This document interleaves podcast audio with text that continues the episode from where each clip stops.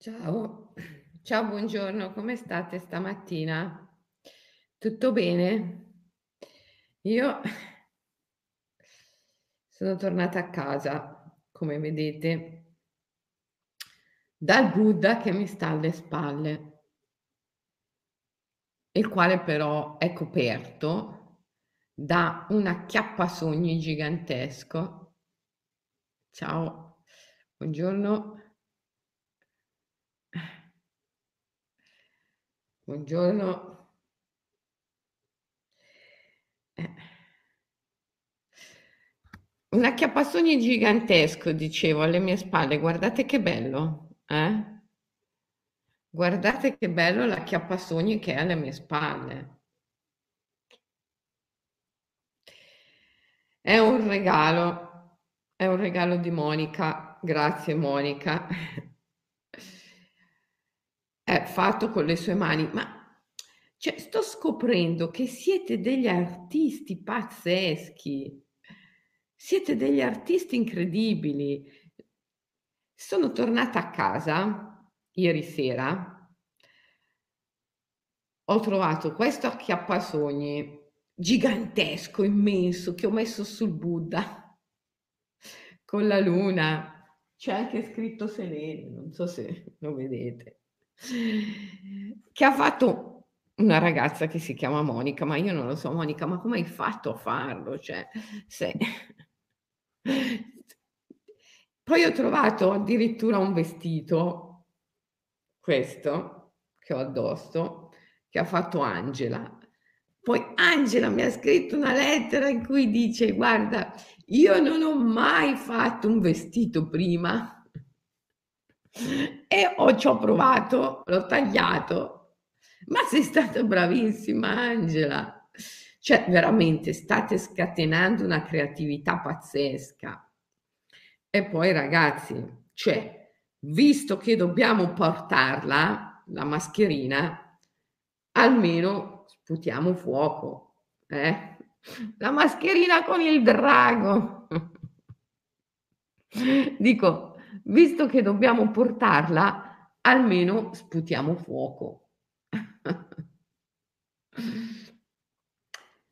Se volete una mascherina con il drago, potete anche andare sul gruppo Facebook, perché c'è qualcuno che le fa, qualcuno che ha perso il lavoro, cosa non difficile di questi giorni, perdere il lavoro, e eh, si è messo a fare le mascherine che sputano fuoco che mi sembra una bella idea, la mascherina col drago che sputa fuoco.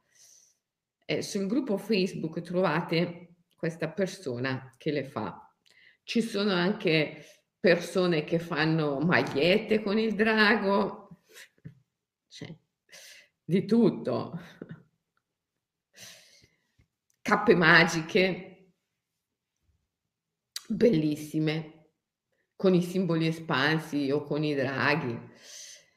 E, ehm, cioè siete creativi ragazzi, siete creativi, ma tantissimo. Questo mondo non vi merita. Cioè, dobbiamo cambiare mondo.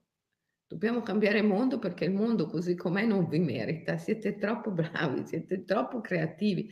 Questo non è un mondo che premia la creatività. Siete d'accordo? Eh? Eh, quindi bisogna assolutamente cambiare mondo. D'altra parte il mondo, come ci diciamo sempre, è negli occhi di chi lo guarda. E oggi ce lo diciamo più che mai perché il titolo di questa diretta è Mondo immaginale. Cambiare mondo è uscire superare, lasciarsi alle spalle il mondo della letteralizzazione, il mondo letterale che letteralizza tutte le esperienze. Viviamo in un mondo immaginare, viviamo in un mondo simbolico, Il dramma è la letteralizzazione. Letteralizzare, per esempio letteralizzare l'altro, è sprofondare nell'io, sprofondare nell'individualismo. Quando letteralizzi l'altro, lo vedi, cosa vuol dire letteralizzare? Letteralizzare significa vedere qualcosa, qualcuno come sostanziale e oggettivo, cioè prenderlo alla lettera, dimenticare che viviamo in un mondo simbolico dove tutto è simbolo tutto è immagine.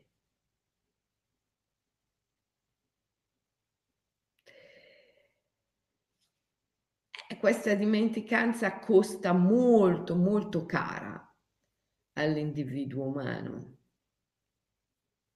Oggi specialmente, sempre, sempre più cara. Più passano i giorni e più costa cara questo, questo processo di letteralizzazione di ciò che è simbolico. Sì, perché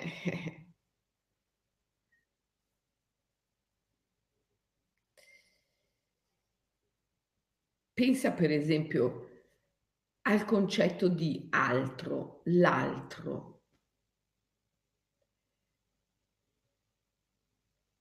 L'altro è un simbolo, ma anche l'io è un simbolo. È un'immagine, è un'immagine mentale.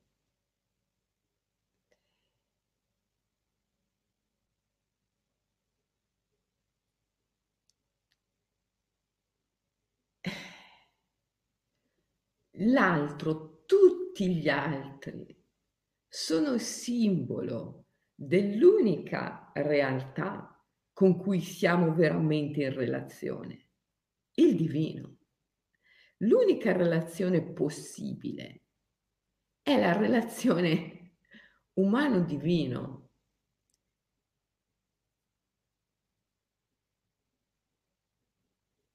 È la relazione tra l'anima e l'amore. L'anima psiche, diceva Omero, la psiche e l'amore. Psiche e amore. Avete presente questa favola di Apuleio, che a me piace così tanto e racconto sempre? Eh? Psiche e amore. Questa è l'unica relazione possibile. La psiche, l'anima, psiche e amore. L'umano e il divino. Questa è l'unica relazione possibile. Come direbbe Aurobindo, la Prakriti e il Purusha, la natura e lo spirito. Poi possiamo simboleggiarli in tantissimi modi, il sole, la luna, il maschile, il femminile, in senso lato, vero? Non, non come eh, maschio-femmina, inteso nel senso di donna-uomo, ma in senso lato. Quindi, alla fine, ciò che esiste è semplicemente la relazione, una relazione dinamica tra gli opposti o come recita la famosa formula magica, la formula psichica che ci aiuta a superare l'esperienza illusoria della solitudine e dell'abbandono, una vera, una vera e propria formula magica che è presente nella tradizione dello yoga sciamanico se volete saperne di più sulle formule magiche, non vi resta che leggere il libro Yoga sciamanico, ma che sicuramente avete già letto. Comunque, questa formula psichica bellissima recita così. Non esiste nell'incontrarsi nel separarsi, esiste unicamente il puro piacere dello spazio dinamico. Esiste solo la relazione la relazione dinamica, la relazione dinamica. Non esiste il soggetto, non esiste l'oggetto, esiste unicamente la relazione. Tutto è relazione. Questa relazione è amore. L'amore comporta una relazione. L'amore non è possibile quando c'è solo l'uno, l'uno non è possibile. Come può esserci amore quando c'è l'uno? L'uno, l'uno, il numero uno così a sé stante, distinto e separato da tutto il resto, è un concetto umano, non esiste in natura. In natura tu no, non puoi trovare l'albero, il cane, troverai quell'albero, quell'altro albero, troverai un cane, l'altro cane, ma il cane, l'albero, L'uno non c'è in natura, l'uno, cioè lo spirito dell'albero, l'idea dell'albero, lo spirito del cane, l'idea del cane, è presente solo nella molteplicità di tutti i cani e di tutti gli alberi.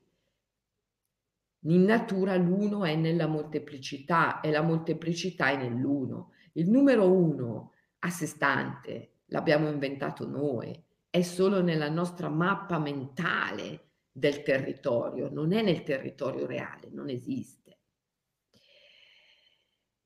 E esiste solo la relazione nel territorio reale.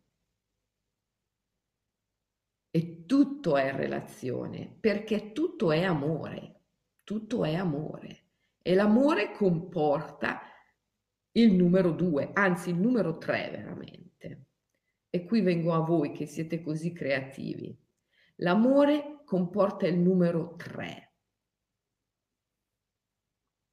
I due termini della relazione, che però sono il due in uno, distinti ma non separati, il due in uno, perché in virtù dell'amore i due si danno l'uno all'altro incessantemente e quindi sono uno. I due amanti psiche, amore, si danno incessantemente uno all'altro, quindi sono l'uno, ma l'uno nel due, non l'uno a sé stante, è il due nell'uno. E questa loro unione, questa loro unione è creativa, unendosi creano, creano, creano incessantemente.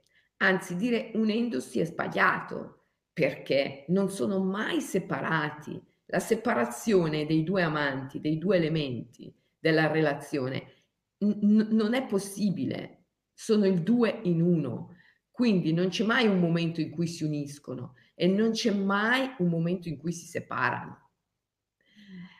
Sono il due in uno, distinti ma non separati. E questa loro condizione è una condizione creativa, perché è amore e l'amore è generativo, è procreativo. E quindi è bellissimo, bellissimo la vostra condizione di creatori e creatrici. Cosa create? Ma qualsiasi cosa, una mascherina con, con il drago, una mascherina che sputa fuoco. Eh? Questa l'avete fatta voi, una mascherina che sputa fuoco. Dice, va bene, dobbiamo portare la mascherina e sia, almeno però sputiamo fuoco. Eh. Che idea! Un acchiappasogni gigantesco. Ah, che idea! Un vestito quando non ho mai, mai fatto un vestito in vita mia. Eh, che idea! Mi metto a creare. Siete meravigliosi e create, create, create, create. Siete nell'amore. La creazione, essere creativi, è simbolo del fatto che si è nell'amore, che si ama. Bisogna amare per essere creativi e l'amore comporta sempre sia una morte sia una creazione. L'amore è tra due elementi che si danno l'uno all'altro incessantemente, muoiono incessantemente uno nell'altro e incessantemente si rigenerano, dandosi l'uno all'altro. Questo è l'amore. L'amore comporta una morte e la morte comporta una creazione. È una condizione continua, costante. È una condizione di trinità, il tre in uno, i due amanti e la loro continua, costante creazione. Allora capite che tutti i problemi nascono dalla letteralizzazione quando tu vedi l'altro in senso letterale, lì nasce il tuo problema. Lì nasce il tuo problema. V- vedere l'altro in senso letterale.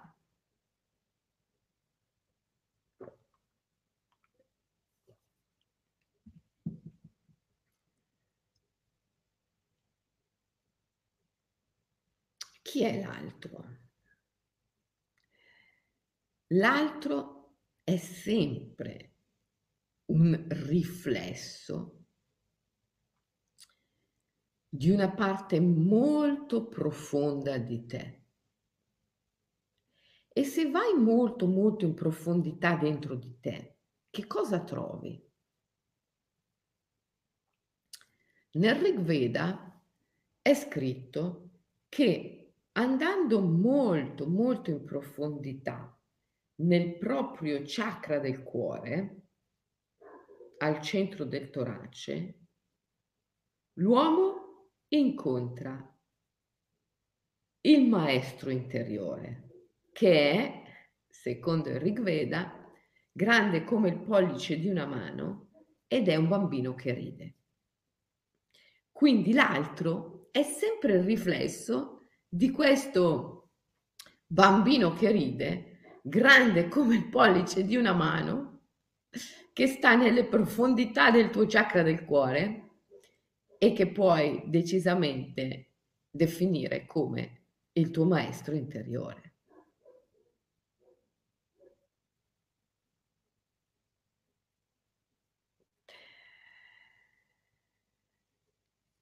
L'altro è sempre il riflesso di questo bambino che ride. E tu dirai, ma io ho un sacco di problemi con l'altro. Ah, è tutto fuorché un bambino che ride. Mio marito, mia moglie, mio figlio, mia madre, eh, il mio socio, la mia ex socia, il mio... È tutto fuorché un bambino che ride.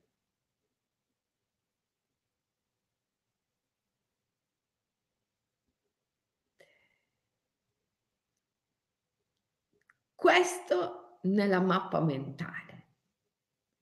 Nella, nella mappa mentale del territorio l'altro è sempre un problema. Perché nella, la mappa mentale è costruita dalla mente letteralizzando l'altro, cioè prendendolo alla lettera come se fosse veramente qualcuno distinto e separato da te che esiste nell'oggettività e nella sostanzialità, che sono impressioni mentali.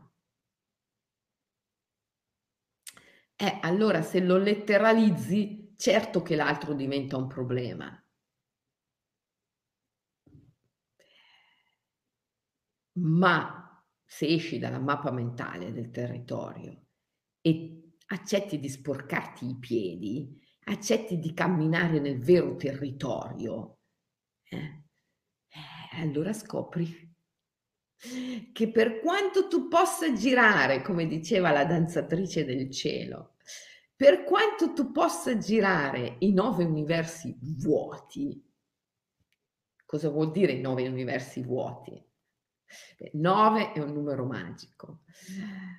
Universi vuoti significa che è tutto è vacuità, vacuità, non c'è niente di sostanziale, niente di oggettivo.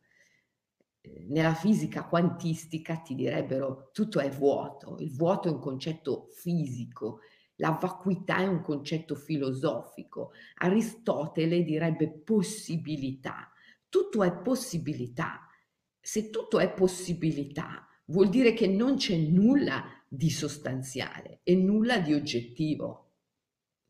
Tutto è possibilità, vuol dire che tutto è amore, L'amore è aspirazione, è desiderio, è desiderio, è, è aspirazione e quindi è possibilità, ma non è oggettività, non è sostanzialità. Quindi l'altro è possibilità.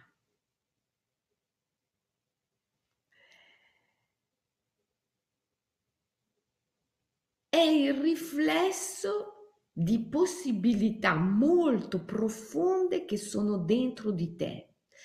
È il riflesso del tuo maestro interiore. E tu mi dirai, ma non è possibile, mio marito è uno stronzo. Ma la mia ex moglie, ma è una zoccola, scusate il termine. Ma come può essere il riflesso del mio maestro interiore? la mia ex socia, ma tu non hai idea, Selene, di che cosa mi ha fatto? Ma quale riflesso del maestro interiore? Ma non è possibile, dai, ma sì, figurati, il maestro interiore. E, e stai letteralizzando, stai letteralizzando.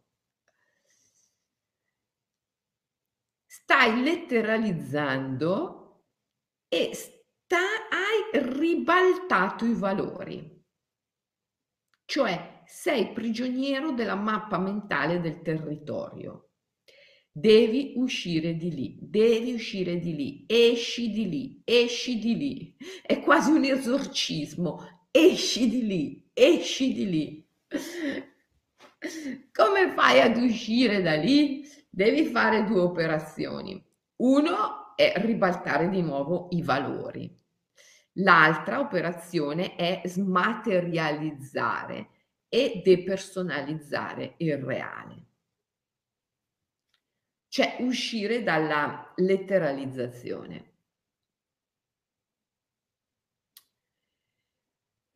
L'altro non va mai preso alla lettera. L'altro è il divino. È il divino nel suo aspetto di puro amore. È il Brahman. È, il, è Bhagavan. È Bhagavan. Il divino nel suo aspetto di puro amore. Non è un individuo.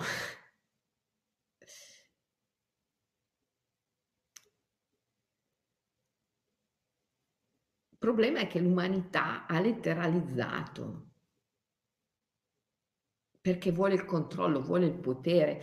Ma se tu ti rendi conto di come è andata la storia, lo capisci subito.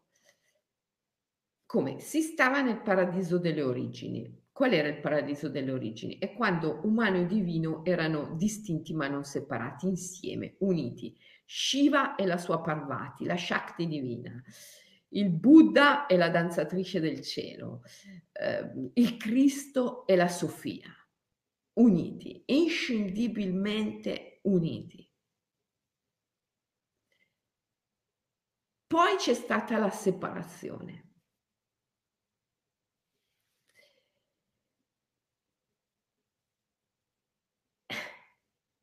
E il paradiso delle origini, che è uno stato della coscienza, che noi dobbiamo ritrovare, lo stato della non dualità, si è perduto. Il primo sulla Terra, che rappresenta la perdita dello stato di coscienza non duale, è stato Caino.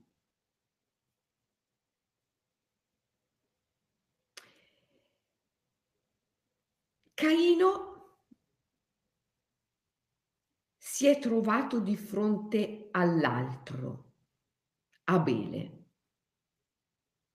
Io, tu, io, l'altro.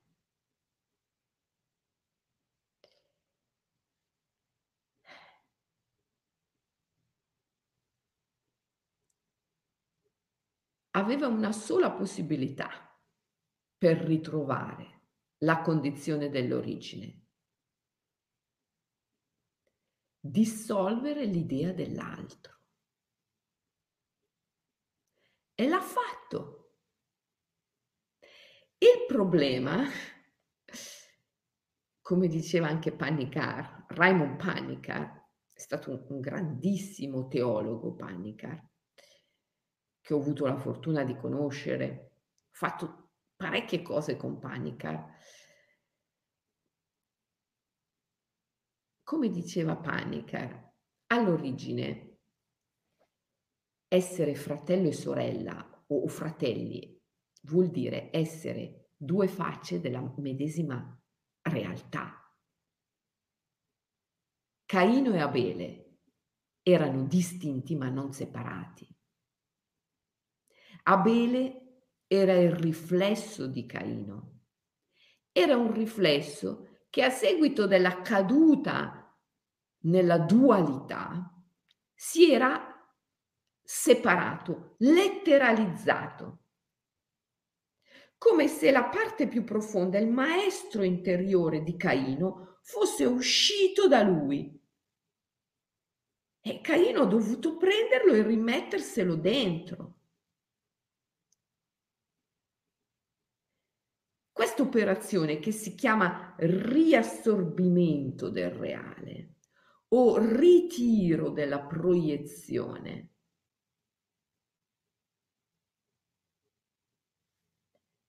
è stata intesa in senso letterale. Questa, questo è l'errore pazzesco, come diceva Pannicar che era un sacerdote, un grande teologo. Letteralizzare, cioè prendere alla lettera, come se l'altro esistesse nell'oggettività e nella sostanzialità. Allora riassorbire l'altro, ritirare la proiezione, prendere l'altro e riportarlo dentro nelle profondità del chakra del cuore. Quando l'altro lo letteralizzi, diventa annientarlo, cioè ucciderlo. Ma come puoi uccidere l'eterno non nato? L'altro non è mai nato, come recita la tradizione del bardo Tosgrol.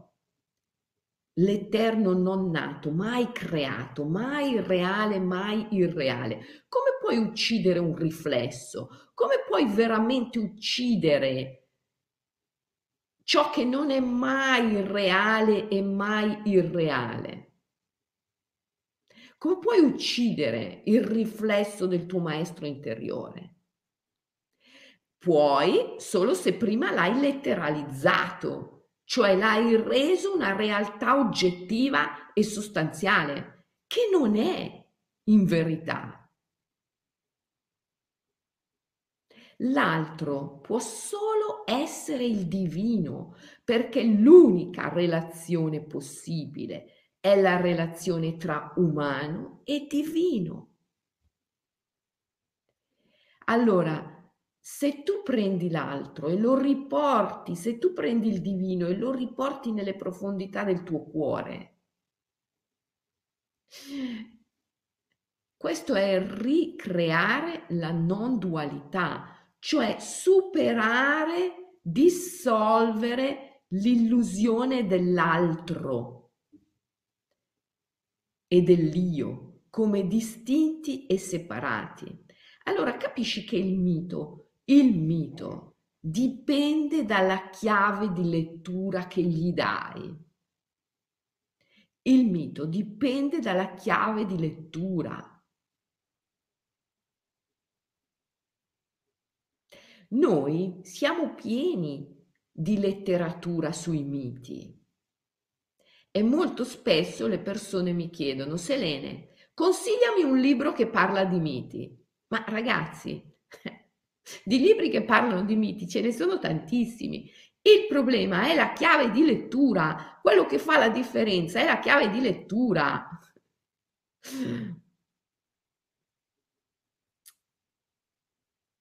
Ci sono due modi di interpretare il mito. Uno è osservandolo dalla mappa mentale del, della realtà, dalla quale tutto è sostanziale e oggettivo e l'altro è osservare il mito con una mente poetica, che è la stessa mente che ha portato in essere il mito, una mente poetica, una mente mitica, che non è una mente che letteralizza. Il grosso problema della nostra civiltà è che interpreta il mito con una mente patricentrica, squilibratamente patricentrica, iperrazionale.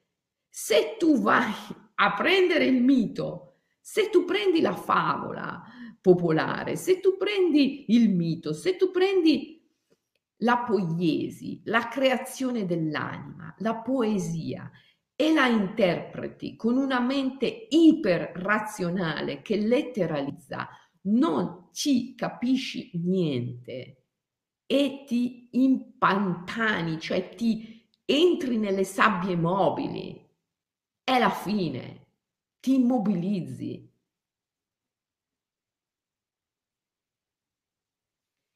Allora, bellissimo fare mito. Oggi va pure di moda perché, sai, con le costellazioni familiari si riscopre il mito.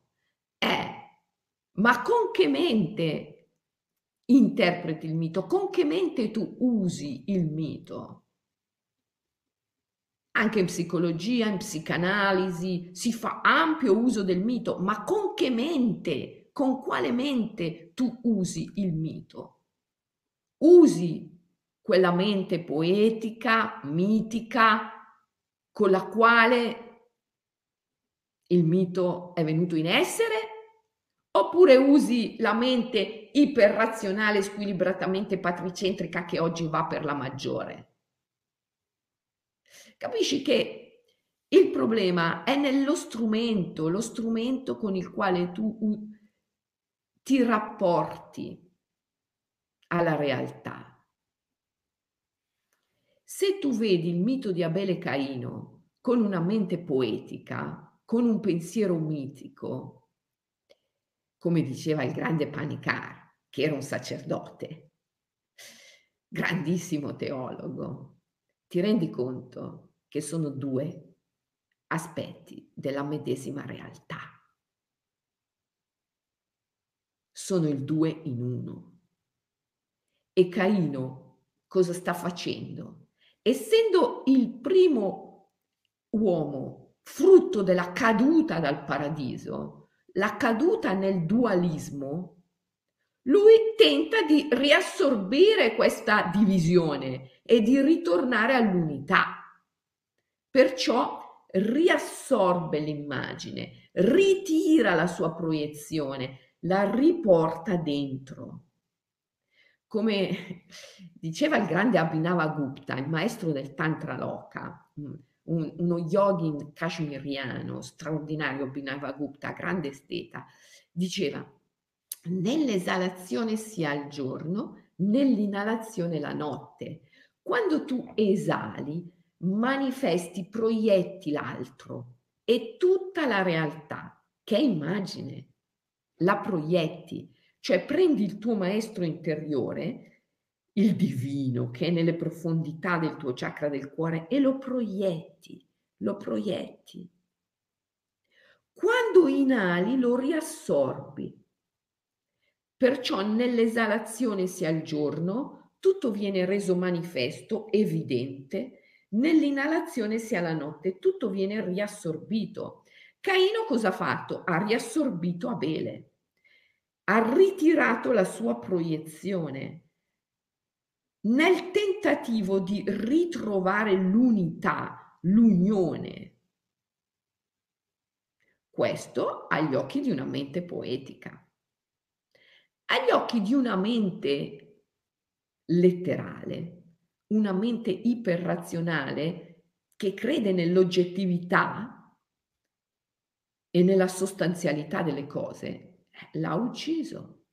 Eh, l'ha ucciso.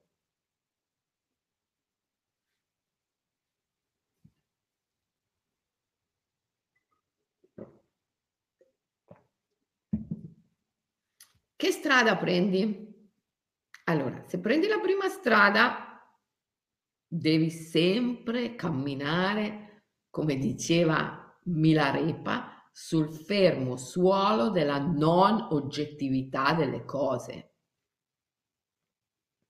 Se prendi la prima strada, prendi la strada che ti riporta al paradiso delle origini, dove l'io e il tu l'uno e il due distinti e separati non esistono, dove tutto è uno e l'uno è nel tutto, dove la molteplicità è nell'uno e l'uno è nella molteplicità. Ritorni nello stato di coscienza non duale. Se prendi la seconda strada, sprofondi nell'oggettività nella mappa mentale del territorio e alla fine ne diventi prigioniero. Letteralizzi sempre di più, letteralizzi sempre di più. E l'umanità ha preso la seconda strada, ha letteralizzato sempre di più. Allora questo Dio che Caino ha riassorbito, ha riportato nel suo cuore, è diventato l'altro che è stato ucciso. E dopo il divino si è presentato nella figura di Gesù e ha detto sono qua. E di nuovo L'uomo che letteralizza di nuovo l'ha ucciso. E così via, così via, ha dato origine a una civiltà tremenda, violentissima, una civiltà che, come dice Ungaretti, è un atto contro natura. C'è una bellissima intervista di Pasolini ad Ungaretti in YouTube, si chiama, si intitola Cos'è la normalità? E Ungaretti dice a Pasolini, la civiltà è un atto contro natura. La civiltà è un atto contro natura perché è l'atto della letteralizzazione nel quale tu pensi che l'altro sia una realtà oggettiva e sostanziale, cioè lo letteralizzi.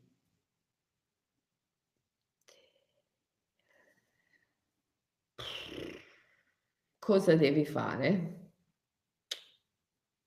Devi riassorbire, devi ritirare la tua proiezione. Proprio riassorbire, ritirare. che ovviamente non vuol dire uccidere fisicamente l'altro, ma vuol dire riportarlo nel tuo cuore. E cosa vuol dire riportarlo nel tuo cuore? Amarlo, amarlo, amarlo. Il riassorbimento, il ritiro delle proiezioni è un atto d'amore, è un atto d'amore.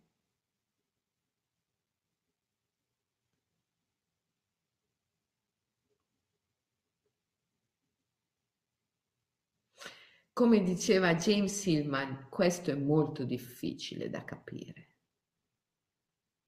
È molto difficile da comprendere che quando tu divori una carota o una mela, la riassorbi. È molto difficile comprendere che quando la tigre sbrana la gazzella riassorbe l'immagine. È molto difficile comprendere la natura come amore. È molto difficile comprendere la tigre come amore. È molto difficile comprendere il leone come amore, come espressione dell'amore. È molto difficile per l'uomo attuale, perché l'uomo attuale è caduto completamente sprofondato nella letteralizzazione. Allora, quando vede la tigre che sbrana la gazzella, letteralizza, è oggettivo, è sostanziale, perché l'uomo è prigioniero della mappa mentale, della sua mappa mentale. È simbolo, è simbolo, direbbe il grande Enrico Orben, è simbolo, direbbe James Hillman, ma è difficilissimo comprenderlo come simbolo per l'uomo. Eppure questo è il risveglio, questa è la libertà.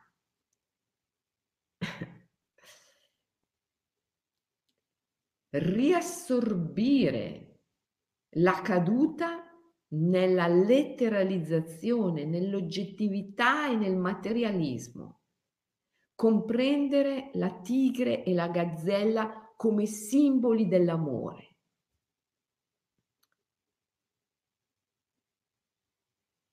E quando mangi una carota e quando mangi una mela, comprendere questo come atto sacro in cui tu riassorbi, riassorbi la realtà. Eppure non ne puoi fare a meno, non puoi fare a meno di divorare altre vite, che sia una carota, che sia una mela, che sia un rapanello. Non esiste una vita che possa continuare senza divorare altre vite. Perché?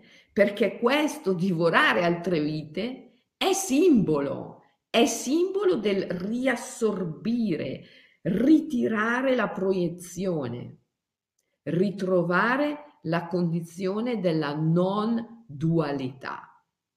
Ora, tuo marito che ti sembra uno stronzo, tua moglie che ti appare come una zoccola, il tuo ex socio che te ne ha fatte di tutti i colori, non lo puoi mangiare, ovviamente. Come lo riassorbi? È semplice.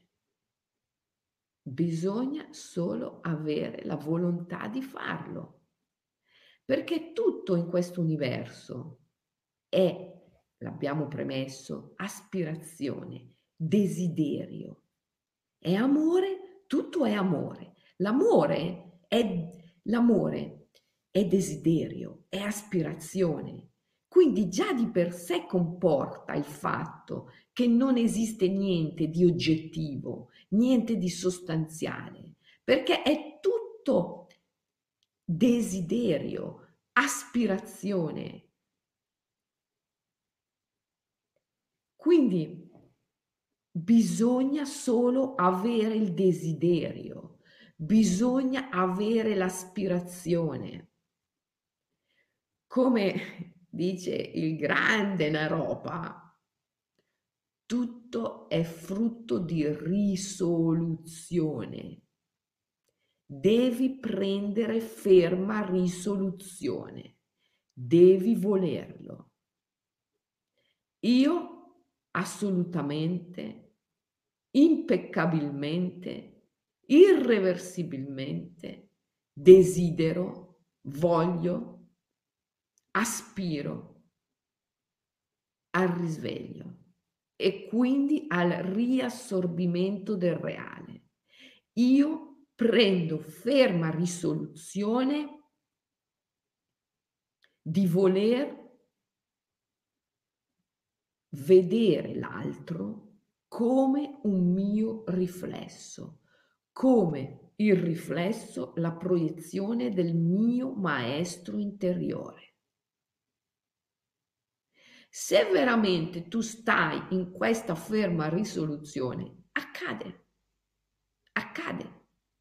Non c'è altro da fare e non puoi fare altro che non sia desiderarlo. Perché non c'è altro da fare in questo mondo se non desiderare. Questo mondo è desiderio, è aspirazione. Non c'è niente di oggettivo, niente di sostanziale, tutto è amore, cioè tutto è aspirazione, tutto è desiderio. Quindi non c'è altro da fare che non sia desiderare. Il problema della caduta nell'oggettività delle cose è che gli individui quando desiderano, desiderano l'altro come oggetto, desiderano oggetti materiali, desiderano realtà sostanziali. Quello che devi desiderare è riassorbire l'altro, è ritirare la proiezione, desiderare di smaterializzare e depersonalizzare l'altro, che non vuol dire ucciderlo, smaterializzarlo e depersonalizzarlo. Vuol dire riassorbirlo, vuol dire riportarlo al suo posto, nelle profondità del tuo chakra del cuore, ridargli la sua vera natura nell'universo, che è divina.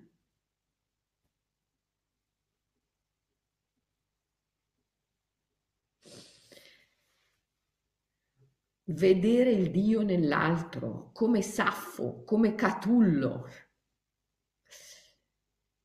vedere il Dio nell'altro. Il poeta, la poetessa, Saffo, Catullo, spontaneamente fanno questo.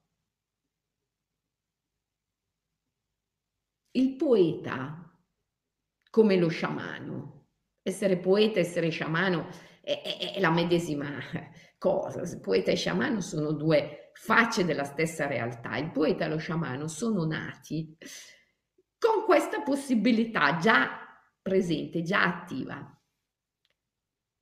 Il poeta, lo sciamano, è colui che vede il Dio nell'altro. E qual è il posto del Dio? È nelle profondità del tuo chakra del cuore. Quindi quando vedi il divino nell'altro, chiaro che lo riassorbi, chiaro che, lo, che ritiri la tua proiezione. Ma se vedi l'altro come altro, lo letteralizzi. Eh, è una bella fregatura.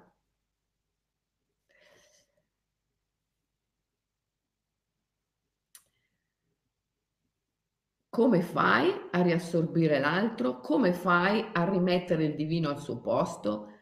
devi volerlo, non c'è altro da fare perché siamo in un universo che è amore e quindi è puro desiderio, pura aspirazione. Non c'è niente di oggettivo, niente di sostanziale, quindi non c'è niente che tu devi fare, non c'è assolutamente niente che tu devi fare, a parte volerlo, a parte desiderarlo prendere ferma risoluzione di dopo si fa da sé, si fa da sé, Accidenti, questa è la cosa più difficile da comprendere per l'essere umano attuale. È incredibile, ma è così. L'essere umano attuale non riesce assolutamente a stare calmo, calmo, tranquillo, stare in quella condizione in cui sta tutto in natura. Calmo, tranquillo, nella piena fede, la fede che tutto è perfetto e che se io esprimo un desiderio, questo desiderio si realizza. Noi, ciascuno di noi, è nato e vive sotto l'albero del, dei desideri. Ciascuno di noi è sotto l'albero dei desideri. Qualsiasi cosa desideri, tu la ottieni. Se desideri riassorbire l'altro, se desideri prendere l'altro e riportarlo al suo posto dove deve stare il divino nelle profondità del tuo chakra del cuore, questo avviene. Ma se tu desideri cambiare l'altro, convincere l'altro, eh, manipolare l'altro, eh, possedere l'altro. Ah, miseria. Tutto questo avviene. Cosa avviene? Avviene che tu sei manipolato, avviene che tu sei posseduto, perché l'altro è il tuo riflesso. È un casino, è un casino.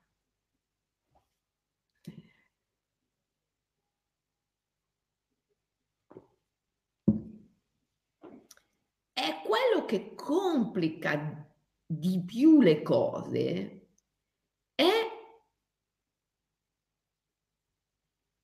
la conoscenza mentale. Perché la mente si rende conto che ha fatto un gran casino e cerca di rimediare, ma lo fa a suo modo, che è un modo desacralizzato, senza l'amore. Pretende di conoscere l'altro. Questo tentativo della mente di conoscere l'altro aggrava tantissimo il problema perché oggettivizza l'altro sempre di più.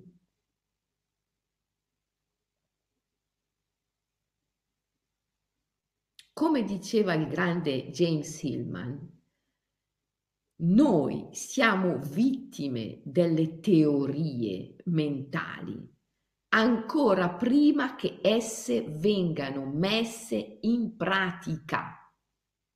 Cosa vuol dire? Che se tu hai un problema con l'altro e cerchi di risolverlo a mezzo di teorie mentali, sprofondi sempre di più nel problema perché letteralizzi sempre di più l'altro, lo rendi sempre di più una realtà oggettiva, distinta e separata da te. L'altro è inconoscibile, non puoi conoscere l'altro, perché l'altro è il simbolo, è lo specchio, è l'immagine, è la proiezione del divino che è nelle profondità del tuo chakra del cuore, non puoi conoscere l'altro a mezzo della tua mente. Puoi solo riassorbirlo, cioè dissolverlo come altro, che non vuol dire ucciderlo, vuol dire dissolverlo come altro e riportarlo a essere la parte più profonda di te. L'amore.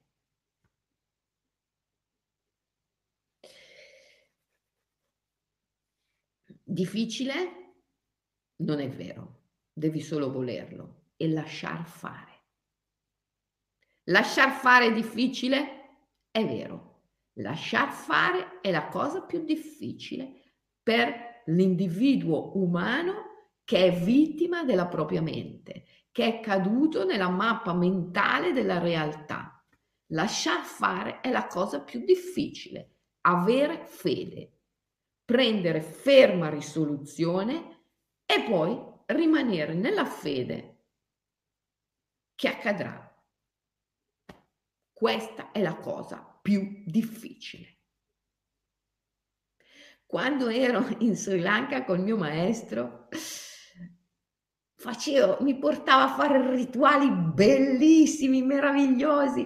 Mi ricordo mi portava eh, di notte nei villaggi dove c'erano i bambini che non avevano mai visto un, un, una persona di pelle bianca. Io vi parlo dello Sri Lanka di 35 anni fa, nei villaggi immersi nella giungla, nella foresta.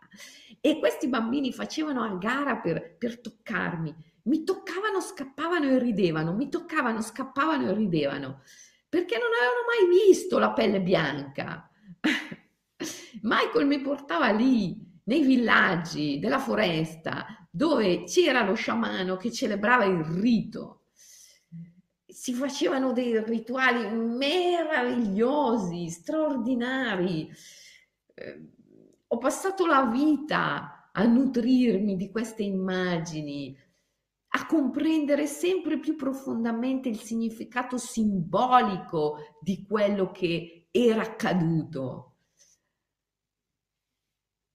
Ma Michael mi diceva sempre, il rituale è una grande cosa, perché il rituale è il momento in cui vum, ti svegli, comprendi, vedi, ti rendi conto che è, è tutta un'immagine che hai letteralizzato, che sei stato prigioniero della mente, che ti devi risvegliare, che ti devi liberare, che devi prendere l'altro e riassorbirlo, riportarlo nel chakra del cuore, ritrovare la non dualità, il due in uno. Ti rendi conto di tutto questo nel rituale e lo fai e lo desideri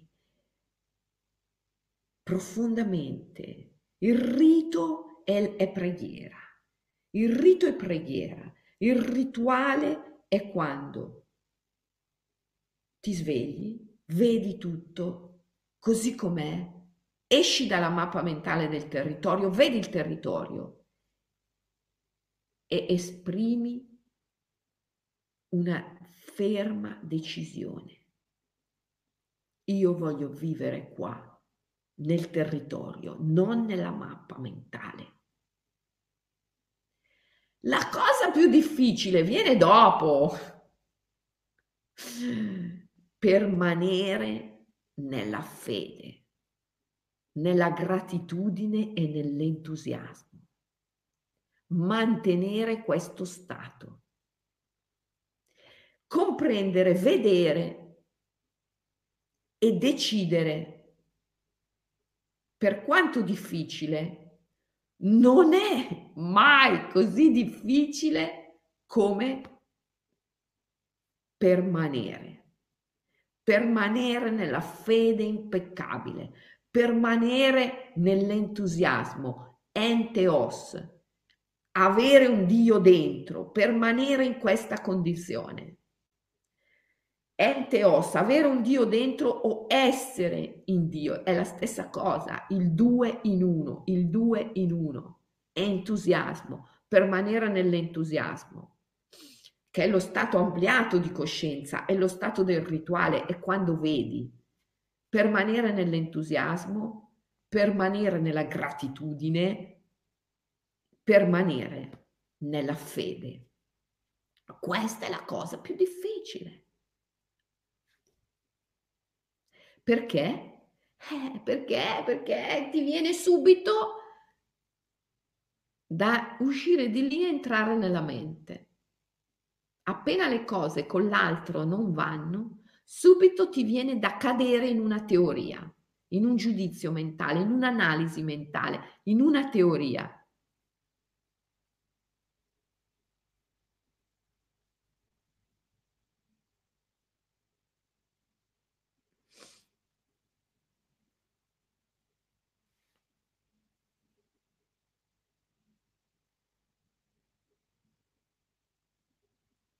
Allora ragazzi, facciamo questo OMI oggi, One Minute Immersion. Prendiamo ferma risoluzione di riassorbire l'altro, di riportarlo nelle profondità del chakra del cuore e almeno cerchiamo di renderci conto quanto è difficile permanere nella fede nell'entusiasmo e nella gratitudine, cioè mantenere la nostra ferma risoluzione, ok?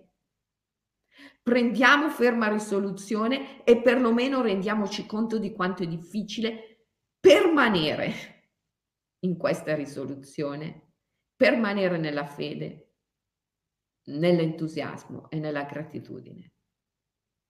Perché se incominci a renderti conto di ciò, aumenti la consapevolezza. E una consapevolezza chiara, cristallina, lucida. È quello che occorre per smaterializzare e depersonalizzare il reale. Vi voglio bene, devo scappare perché sono le otto passate ci vediamo domani, stessa ora. So che quello che ci siamo detti oggi non è facile, me ne rendo conto, è semplice ma non è facile. Ma cercate di prenderlo col cuore, ok? A domani. Ciao.